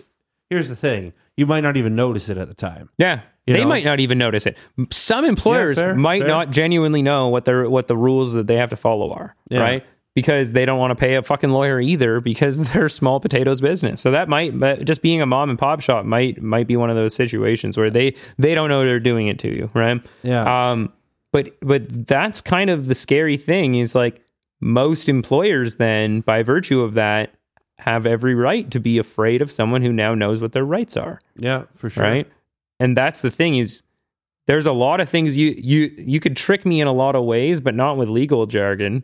Like not with what my rights are. I have more knowledge than that than police officers, than teachers, than almost all employers, right? Outside of that don't have the same legal education. And here's the thing for me, like whenever I do a resume, I don't always put all the places I've worked on my resume. Yeah, you know, because a lot of the times, a lot of that position or a lot of that work doesn't really articulate it into the job I'm applying for. Yeah, like I've got security experience if I go back far enough on my resume, management experience in a retail setting, sales experience, you know, insurance experience, you know, shop experience. Like it really, and this is the problem. Like when you pay all that for an education. You can't really pick and choose what you're putting on there. You know, if it was a law degree, you put that down. Yeah. You know, whereas I could kind of go through my resume and say, okay, I'm not really applying for a position where my security experience is relevant. You know, I don't need to put those qualifications on there. In fact, it might make me look weird, you know? Yeah. And it's kind of funny because I gave myself, you know, that extra 7 years to get those experiences. And, you know, although I might not put it on my resume, it does absolutely help in the field 100%. To have that experience, you know. And I think in a lot of ways, people also undervalue people that only have a high school education and they feel like they're going to get a better deal until they meet me. And then they're like, oh, shit, this guy fucks, right? Like, this is the problem, right? Because I get that opportunity and you just won't because they'll look at your resume and they'll say, okay, this guy's probably going to want $120K and he's worth it. Look at his education. Yeah. You know, and or you could argue the alternate and say, oh, he has no experience in the field. Well, whereas, they probably think the first one and the email I get is the second one. That's exactly right. And that's the problem is I don't actually get an honest response. So like I've been in Alberta for, I guess it'll be 2 years in July. Mm-hmm. And in the 2 years here, I've applied to over 230 places, and I've had 3 interviews. I believe it. Yeah. So, and one of them was with a company from BC, and they actually flew me to Kelowna for the final interview, and just one dude who had 25 years experience beat me, and they were even... It doesn't matter. But anyways, the end result was I lost because of the lack of experience, and they were like, we like everything about you, but you don't have experience, and I was like, yeah, you can pay me less because of that. Like I literally said, I told you guys I would take less money so I could gain the experience because I've managed, unlike almost every other person who has my degree right out of school, I know I did it without paying a penny, right? Yeah. Like I was smart. I invested in real estate and very fortunate that I was capable of doing it because I had invested in real estate earlier, right? Smart. Like so, and for those who don't know it, if you invest in real estate in BC, you're basically getting a 30% return over 3 years. Like I got a 50% return over 3 years in the first one and 35% return on the second one. So that's really good. Yeah, it's pretty amazing. Stupid. Yeah. Yeah, but I mean, it's an absolutely stupid realist. Like, once you get out of it, you can't get back into it. But no shit. Yeah, obviously, it's like the precious metals market now. Yeah. If you can get in, buy in. Well, yeah, like I bought my first apartment in Vancouver, in North Vancouver, a one-bedroom, 520-square-foot apartment was $201,000. I managed to buy it. It was the cheapest that any unit had sold. $250 after, right? I sold it for $300. Holy fuck! I sold it for $300 3 years later. Okay, that's with no changes. Yeah, no, that was full on 50%. Yeah, no shit. Wow. And then I bought my place in Kamloops. I bought on the North Shore in Kamloops a half duplex. I rented out my basement suite for $100 more than my mortgage every month, so I didn't even pay my mortgage while I was there. For sure. And then I sold it, so I paid $260, and I sold it for $374. That's amazing. So like the amount of money, and that was in 3 years. And so my schooling was $60,000, but I didn't pay for my mortgage and I just got that. So you add the mortgage payments onto that and onto the 374, and that was $1,000 a month for 3 years. It's 36 G's. So I actually sold it for 410 really is what I got out of it, which is pretty insane. That's really good. Right. So at the end of the day, you take that the 60 G's that I spent, and actually I made money going to school just off of real estate. No, I think it's just, silly that, you know, if like, let's just say we both applied to, you know, a job, right? Yep. Now, like, I kind of just want to tie it back to that education thing too, right? Like if I put it, like, essentially I can tailor my experience to a job now. Yeah. You know, I've been in the workforce almost 12 years, you know, more if you include what I was teaching swimming in junior high and high school, right? Like that was a solid 8-year employment almost through, you know, so it was, you know, this is where I'm kind of at. It's like, is it worth it to put these education things on your resume these days when the bulk of employers just want to get the best deal? Because like for me, I'll compete against people with educations. And the last, like, kind of corporate job I had was with Carproof. Yeah. Before they got bought out, and essentially, I was competing against people with more experience in my field, more education. But it was just when I was doing the interview, I just said, "Look, if you want someone that's goal-driven and motivated, look no further. Yeah. I've survived in the sales industry for this long. I am debt-free. I drive a Jag. Life's great." If you want someone that's going to be in college debt, it's going to be arguing with you about how processes work, and you know, you're wondering if this guy's going to be a team player or not, you don't have to worry about that with me. I'm literally a built-in team player everywhere I've worked. And I think that goes a lot further, you know, that and good references. But I also think that kind of sucks because it's a poison pill that we were all told we were supposed to swallow. Yeah. Right? Like the fact that we were all told, like, yeah, if you go and get a degree, you're going to basically they show you those charts where like the average earner with a high school is going to have $32,000, and then the average with this one that, and then when you learn what an average versus a mean is, you're like, oh, okay, now I understand why they were doing that. But but at the end of the day, it's still one of those ones where you feel like I feel duped for having gone into it. The law one was, I mean, fuck, like, I don't know if I even told you this. How I got into law school is kind of funny because, like I told you, I wasn't into school that much. So, like, in my last few years of college, I was really, really in business, advanced decision-making, statistics, those things, I was really good. So I managed to get my GPA up good enough that I could get in on the grounds of my GPA. But what encouraged me to do it is I was running a company for 6 years and we were successful, we were expanding, and I was kind of at this moment where I was like, is this what I want to do forever? And my body was breaking down because it was a training company, and I was just like, no, I don't think I can do this. I need to have something a little bit more sustainable. Okay. So I got super fucking baked, and I took a practice LSAT online, and I got 100%. And I was like, oh, man, if I can get 100% while high, I bet I could do this sober. So I'm like, all right, well, it's $150. That's amazing. So I just... 100% too. Like, this is... 100%. Like, if you haven't taken an LSAT, this is a test that people go through and pick questions to answer. Because there's not enough time. Yeah. You know, like, I've had friends go through the LSAT, and literally they'll come out, and it's just like... They did 2 tours in Knob. You know, they got that 1,000 yard stare. They're like, "The fuck did I just see?" Like, to get 100%, like that to me is like crazy. Well, that's the practice one, right? Yeah. So like, well, on my literature than most people in school. But was it okay? For a second there. Okay. I don't know what I thought I heard that. I was like, oh, that's weird. Yeah, that was weird. Well, we're still here. Yeah, there you go. How long have we been on record here? Hour 18. Okay. We should probably cut it here soon. Yeah, we'll tie it up. But I think I just kind of want to tell people that don't buy into the bullshit. If your parents are really pushing you to get that secondary education, and you still don't know what you want to do, take that time. Search your soul. Like, here's a point of advice that I'm going to give you, because I've gone through it, right? Like, yeah. I've done 2-year psych, 4-year degree in business, and a 3-year law degree. I've run the gamut of things that you can do outside of the arts, right? And sciences. And the one thing I'll point out is all you need to do is look at your reason for going.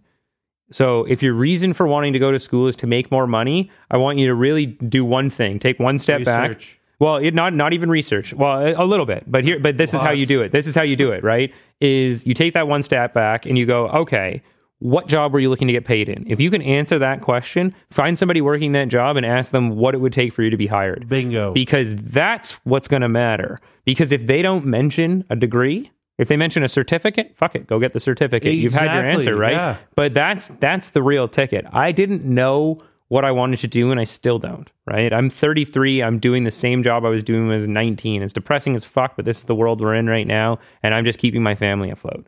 So and because I made smart financial investments when I was younger, I can do that job when I was 19, so a relatively low stress one that gives me more time to myself.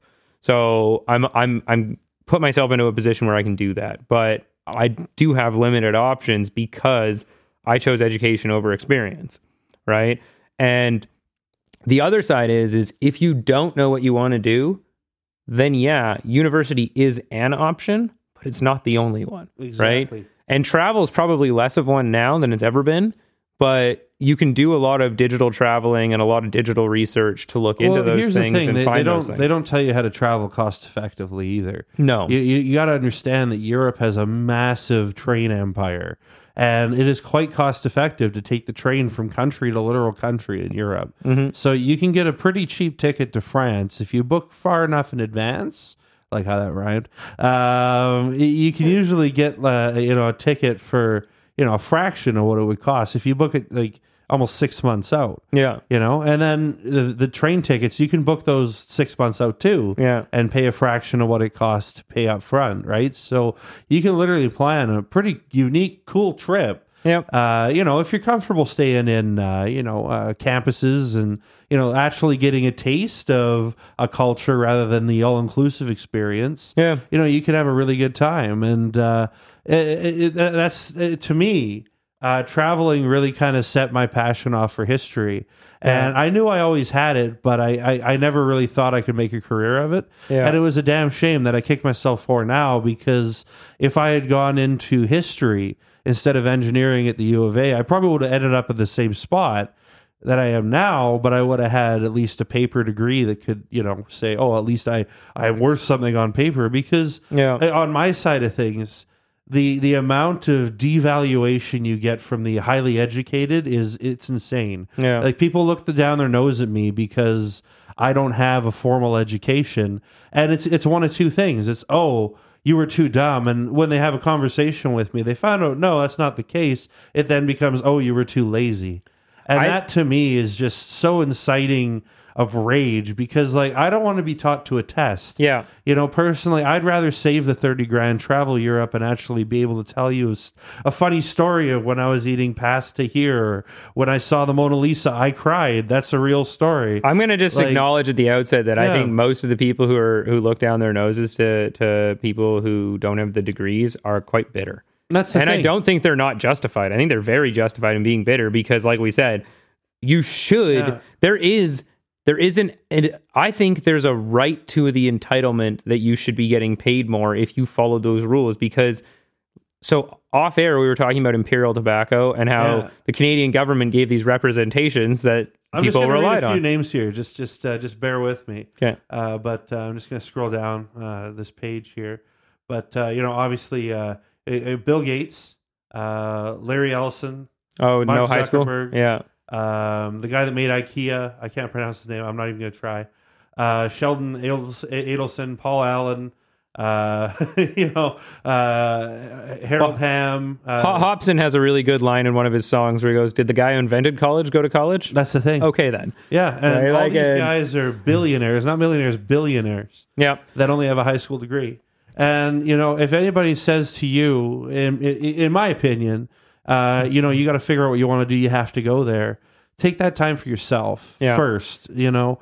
Really decide what you want to do, because in a lot of ways that pressure starts, especially for smarter children, in junior high. Yeah. Well, you got to start planning on what courses you're going to take in high school, because that's going to correlate into what courses you can take in university. And then you're going to decide what you want to do. It's a lot of fucking pressure, and they put that on you because it's a business.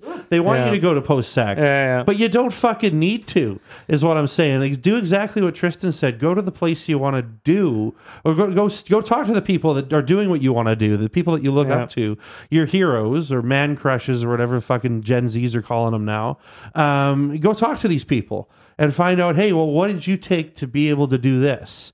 And sometimes just their life story alone was just enough for them to be able to get there. Having said that, the answer from an influencer is, I was born better looking than most and significantly more privileged. If you need to show half your cleavage and wear a choker chain to get your fucking audience's attention, I'm sorry, maybe what you're saying isn't really important. If you're like, and here's the problem, like, there's so many, like, really intelligent women out in the workforce nowadays, and it just seems to me that the only thing that society cares about to this day is looks and that stupid fucking giggle factor, like SS Sniper Wolf. Candace Owens is the greatest example of that, right? Because we talked about cancel culture. Yeah, she got canceled when she voiced her opposition to men being able to claim things over women's bodies, right? So she said that I'm not saying I'm pro-choice, but I don't think that other people should be able to make those decisions over someone else's body, right? Mm-hmm. And she tied it into gun rights. She got canceled, which a lot of people don't realize, because she went off the air for a couple months and then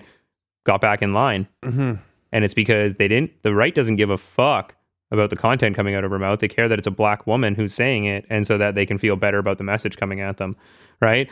And that's, I think, the other elephant in the room, and this is the one that's probably going to be the hardest to overcome and going to hit people more in the feels, is one of the reasons that people go to school, I think, is because it's easier to get a loan for an education than it is for travel. Mm. And at the end of the day, you have to be privileged to travel. But if you want to experience a lifestyle where you're not working and grinding every day out of high school, opting into school allows you that. That's why schools are party zones. That's why a lot of, especially in the United States, where they have such a horrible, horrible income gap, right? Like in Canada, we have an income gap, but we have a social safety net that keeps us somewhat better. But there, it's so bad that you now, I mean, there's a reason why you have this this left-sounding revolution coming out of college campuses of we want our safe spaces and all of that South Park mocked for fucking 3, 4, 5 years now, right? Which was largely because these people were looking for just a timeout. The same idea of going traveling, that's what they were wanting. And it kind of ties into our education we were talking about. What they wanted was a break from the tests, a break from the constant work, a break from the having to study things that don't actually matter to them. They wanted a break, and so they want to go and learn about feminist legal studies and Southeast Asian philosophical studies and things that don't tie into the economy, because and they want to drink and do drugs and fuck their friends, and because at the end of the day, those are the things you're told not to do when you're younger, and you just grow sick of it, right? And it's this like micro rebellion. And at the end of the day, the government supports that. Especially in states where they're like, they don't teach sexual education; they teach abstinence. Yeah, like how fucking dumb is that? You know, it's like, and then you get hormones, individuality, and exclusive living for a lot of these people. You're basically taking away all the reins that their parents. They also hypersexualize their marketing on another level. Like the chicks in Carl's Jr.'s commercials have never touched Carl's Jr. in their lives, guaranteed, because they don't have an ounce of fat on them outside of maybe their tits, right? Well, and that's. It's insane that they do that. Like, we have some sexualized ads for sure, and we have a bad history because most of it is picked out of the United States, largely in Canada. We have other weird stuff, like our old Muppet stuff of, don't you put it in your mouth? Don't you put it in your mouth? But yeah, I mean, from an education standpoint, I think that, and the employment side, if the government's going to say, hey, we're going to give you this interest, we're going to force the banks to give you a low interest rate loan so you can go to school, there has to be a reasonable expectation on a return on investment. Yeah. And I think that that's really the biggest issue, is that people don't understand what an ROI, how a return on investment operates when it comes to education. Yep. Right. And we've been sold that we're going to get one and we should expect it. But then when you get out there, I can tell you from fucking experience, A, you don't get one, and B, the employers are very upset if you expect it. Mm. They, in fact, will not let you in the door if you expect to be treated, because here's the real thing. The inflation of degrees has happened so recent in the last 20 to 30 years that most of the employers are less educated than you. They don't deserve the position they're in, and you are evidence of that. Mm-hmm. Bringing me in will only point out how insufficiently educated they really are. And I can say that knowing that if I was given the reins at my last two jobs, I would have easily turned them around. Mm-hmm. But there was a reason to be afraid, because I'm going to change the way they do things. That's exactly why I work for myself now. Yeah. And I think that's why we get along. Yeah. Because even without all the education, when you work for someone that's doing something importantly and correctly, and you could see that there's a different process that you could take that would make them more money, or better business, or just easier business, you're either increasing profits or increasing, comfort and workability, right? Yep. And, you bring these things up to people, and this is kind of the problem with only having a high school degree, because most of the people you work for only have one too. And occasionally that's all right. But more often than not, they see that you're a lot more educated than them and that you become a target. Yeah. And that's happened at a lot of places I've worked at, because they'll hire me assuming, oh, this is just some country bumpkin with a high school degree, especially when I was younger, right? Yeah. I didn't put a lot of my work experience on my resume either, especially when I went to go work for Rona. I didn't keep a lot of my security experience on my resume. It wasn't pertinent, right? So I just kind of said, oh, I had a few years off after high school, and now I'm looking for a job. I got a girlfriend, blah, blah, blah.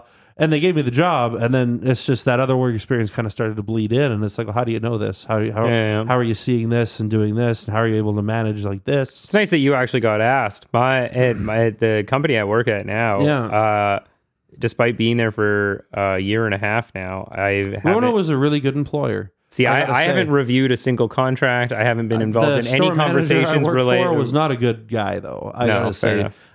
He was a piece of shit. And honestly, it taught me a lot about, this is kind of where that all tied in. He was berating his employees. I'll say his name. His name is Vince Romano. He's a fucking asshole. He's working for his wife now because no one else will tolerate working with him. I'm sure she can't either, but she's stuck. But yeah, good for her. Here's where I'm at. He would literally bring me into his office and corner me with HR and start berating me on questions. And it got to the point where it was like abusive, almost every other shift. And it was over the smallest things.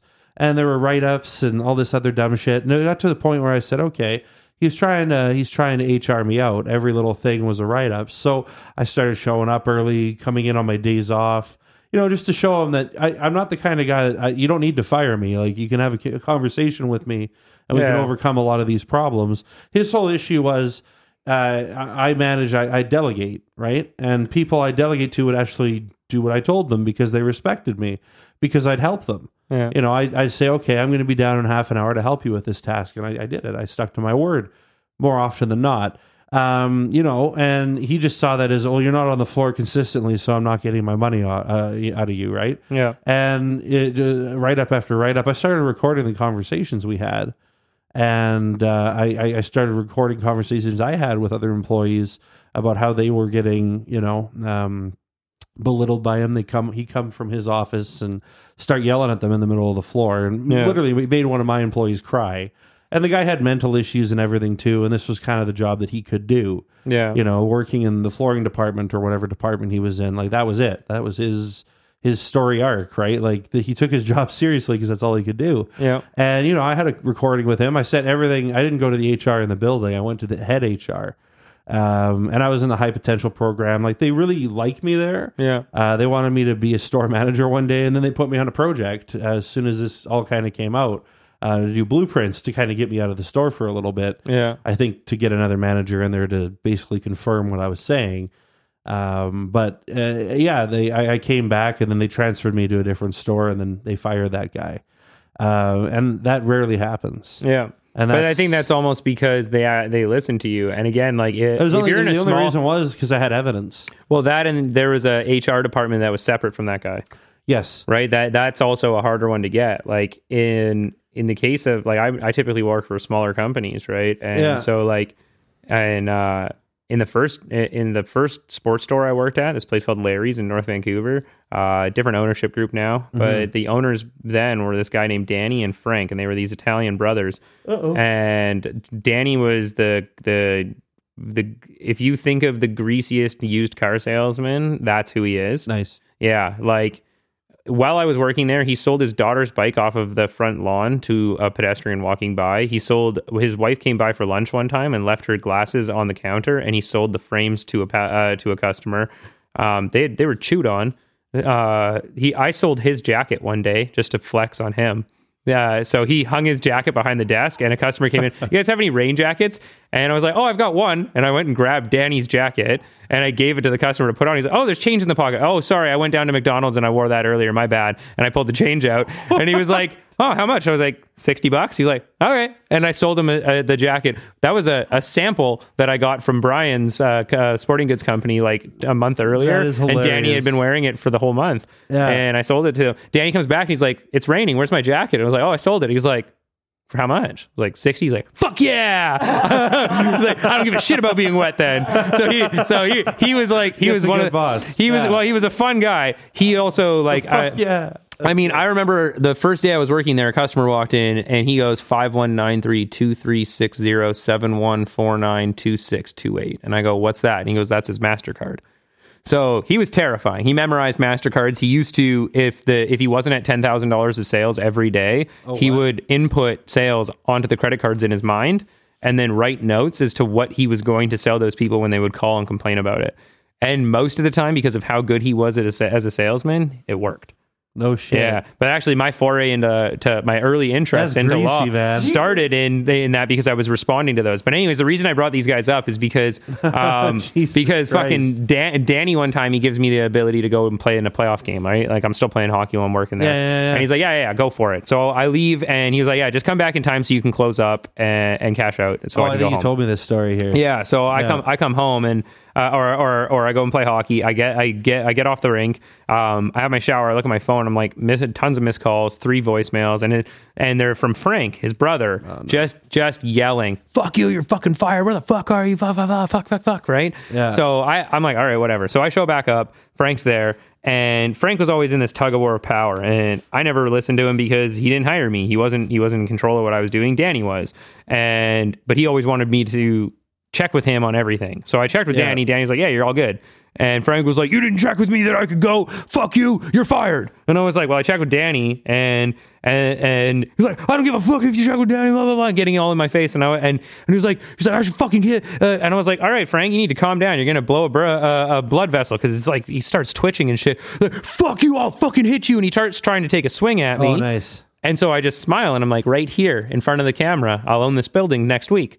And he's just spitting and seething. Fuck you! I hope you get fucking cancer and die. Right? But so this is the interaction I have, and obviously I'm not working there anymore after that. Right? Yeah, no kidding. I actually did continue to work there for 2 more months, but only on 1 day a week when he wasn't there to help Danny out while he was transitioning. But just to show I was still a better person than them as well. But yeah, the reason why that was even interesting was because all of that conversation, I was 18. Yeah. And that's how they were treating me, how they were talking to me, like the threats, the swearing, all of that. And I had no idea what was going on. What I found out now is that's actually just the treating me that way would have been a de facto termination.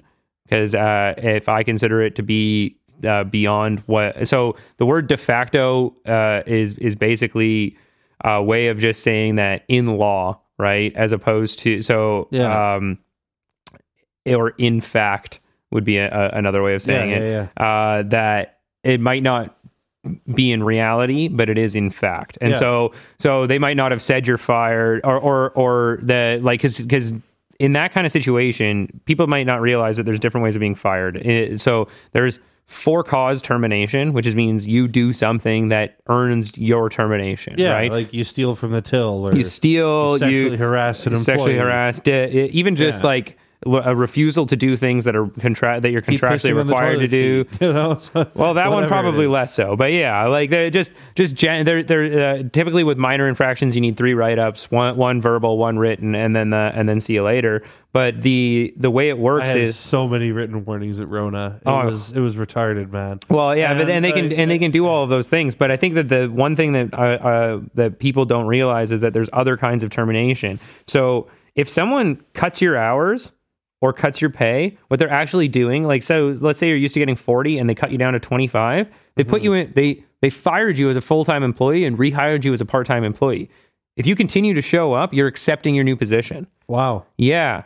But if you don't continue to show up, if they cut you by that much, now this might be different now in the days of the pandemic. I'd have to look into how the case law has played out and all of that. Yeah, no kidding. But prior to the pandemic, if they had cut your hours like that, that you could go, that's a de facto termination. I want payout. I want to be paid out. Well, that's what I did with Kia. They changed my pay. And then sometimes they try to reduce your pay as well. And if they reduce your pay, that's a termination and then rehiring you at a new one. Yeah. Right. But the way that contracts work, we talked about, was with you need to have something that you can give to someone else. Yeah. Right. And that's just part of how contracts work. And if you weren't given anything of value for taking that lower pay, then you were terminated, right? And so, like, if they added, an extra 30 days of vacation pay, okay, well, then we can say that that's what you got in exchange for that. And it's the consideration aspect of contracts, right? But yeah, just the idea of a de facto termination. You can be, if you're treated poorly, you can treat that as you were fired and then sue them to get the money that you're owed, right? Yeah. And you see that more with big companies after mergers, where they try to fuck people over that were like long-term employees and try to rewrite their contracts that way. You don't see it as much on the lower level. And again, that comes to the cost of how much it costs to get a lawyer. If you've only worked at a place for under 3 years, the amount of money you're going to make by seeking a lawyer is probably going to be offset by the cost of hiring that lawyer. Yeah, exactly. Right. No, that's what happened when, at my last place of employment there, they gave, we'll talk about this when this is all off. Yeah. I don't want to go over it on the record. But it's very important to know. Yeah. I think for the employment aspect of it, more than anything, you're not going to know your rights. You're not going to know what your real rights are. But kind of like I said, when you want to know, like if you're looking to go into a specific career, go and find someone and talk to them. Find a friend in law. Find someone that knows the law and become friends with them. They're lonely people. I know they're hard. They work very hard, so they might not give you a lot of time. But pick their brains, because they have info that can save you a lot of money and a lot of time. Well, you're my friend, Tristan. I know, exactly. So that's why, like, basically all of my employees, all of my employees have my phone number in their phone if they need it for anything, and they know that they can call me whenever. And that's, again, just because I'm aware that young people aren't empowered with these tools, and I'm not going to be the most blunt instrument to go against anybody, but I can at least help a little. I think you and I got both sucked into that you have to be that knight in shining armor kind of thing. Yeah. You know? I think I'm a little more capitalist with it. I might be like the Black Knight, you know. That's a flesh wound, you know. But, like, I think at the end of the day, like, this podcast, we created it to just help, you know, people understand. Yeah. That, you know, there is more than just what's right and what's wrong. There is definitely a middle ground. Yeah. There is definitely a difference between what your employer is telling you and fact. Yep. Even in law, we looked at that. Legal facts aren't facts in reality. Yeah, exactly. Right? Like, you know? And that's the I think that that's the biggest one, but I think just to put a bow on everything when it comes to employment, when you're first starting out, just know that experience and education aren't you're not given experience when you go and seek an education. When you go and seek an experience, though, you get both. Very true. And I think that you're not going to get credit for the education you get when you're seeking experience, just like you're not going to get credit for the experience you get when you seek an education, which you do get experience, right? Like I have negotiating experience. We've talked about how I've gone, you know, I've mooted cases against actual lawyers and judges. Yeah. None of that matters on a resume. I can't even bring that up. Mm-hmm. Like, oh yeah, how are you going to be good at sales? Well, you know, when I'm selling it to a judge in an incredibly restricted moment, I'm able to outdo the top 1% of the country. Like, really? No. But I can't use any of that. So just kind of get it to do that research aspect. Talk to the people that work in those industries and get an idea of what it would take for them to hire you, because you don't want to be like me, bitter and hating all these high school educated motherfuckers making more money than me. Amen. Right? Yeah. And I think for that, that's how I would tie this one up is do your research. If you still want to get an education, just make sure you know you're doing it for you and not for your bottom line. Yeah. Yeah. And do it for yourself. That's the big thing. Yeah. Thanks for tuning in. Happy Friday. Yeah. Have a good one, guys. 420 was a few days ago. I just want to remind people that it wasn't always legal and spark one up. There we go. Celebrate that shit. Fun. See you next week. Yep.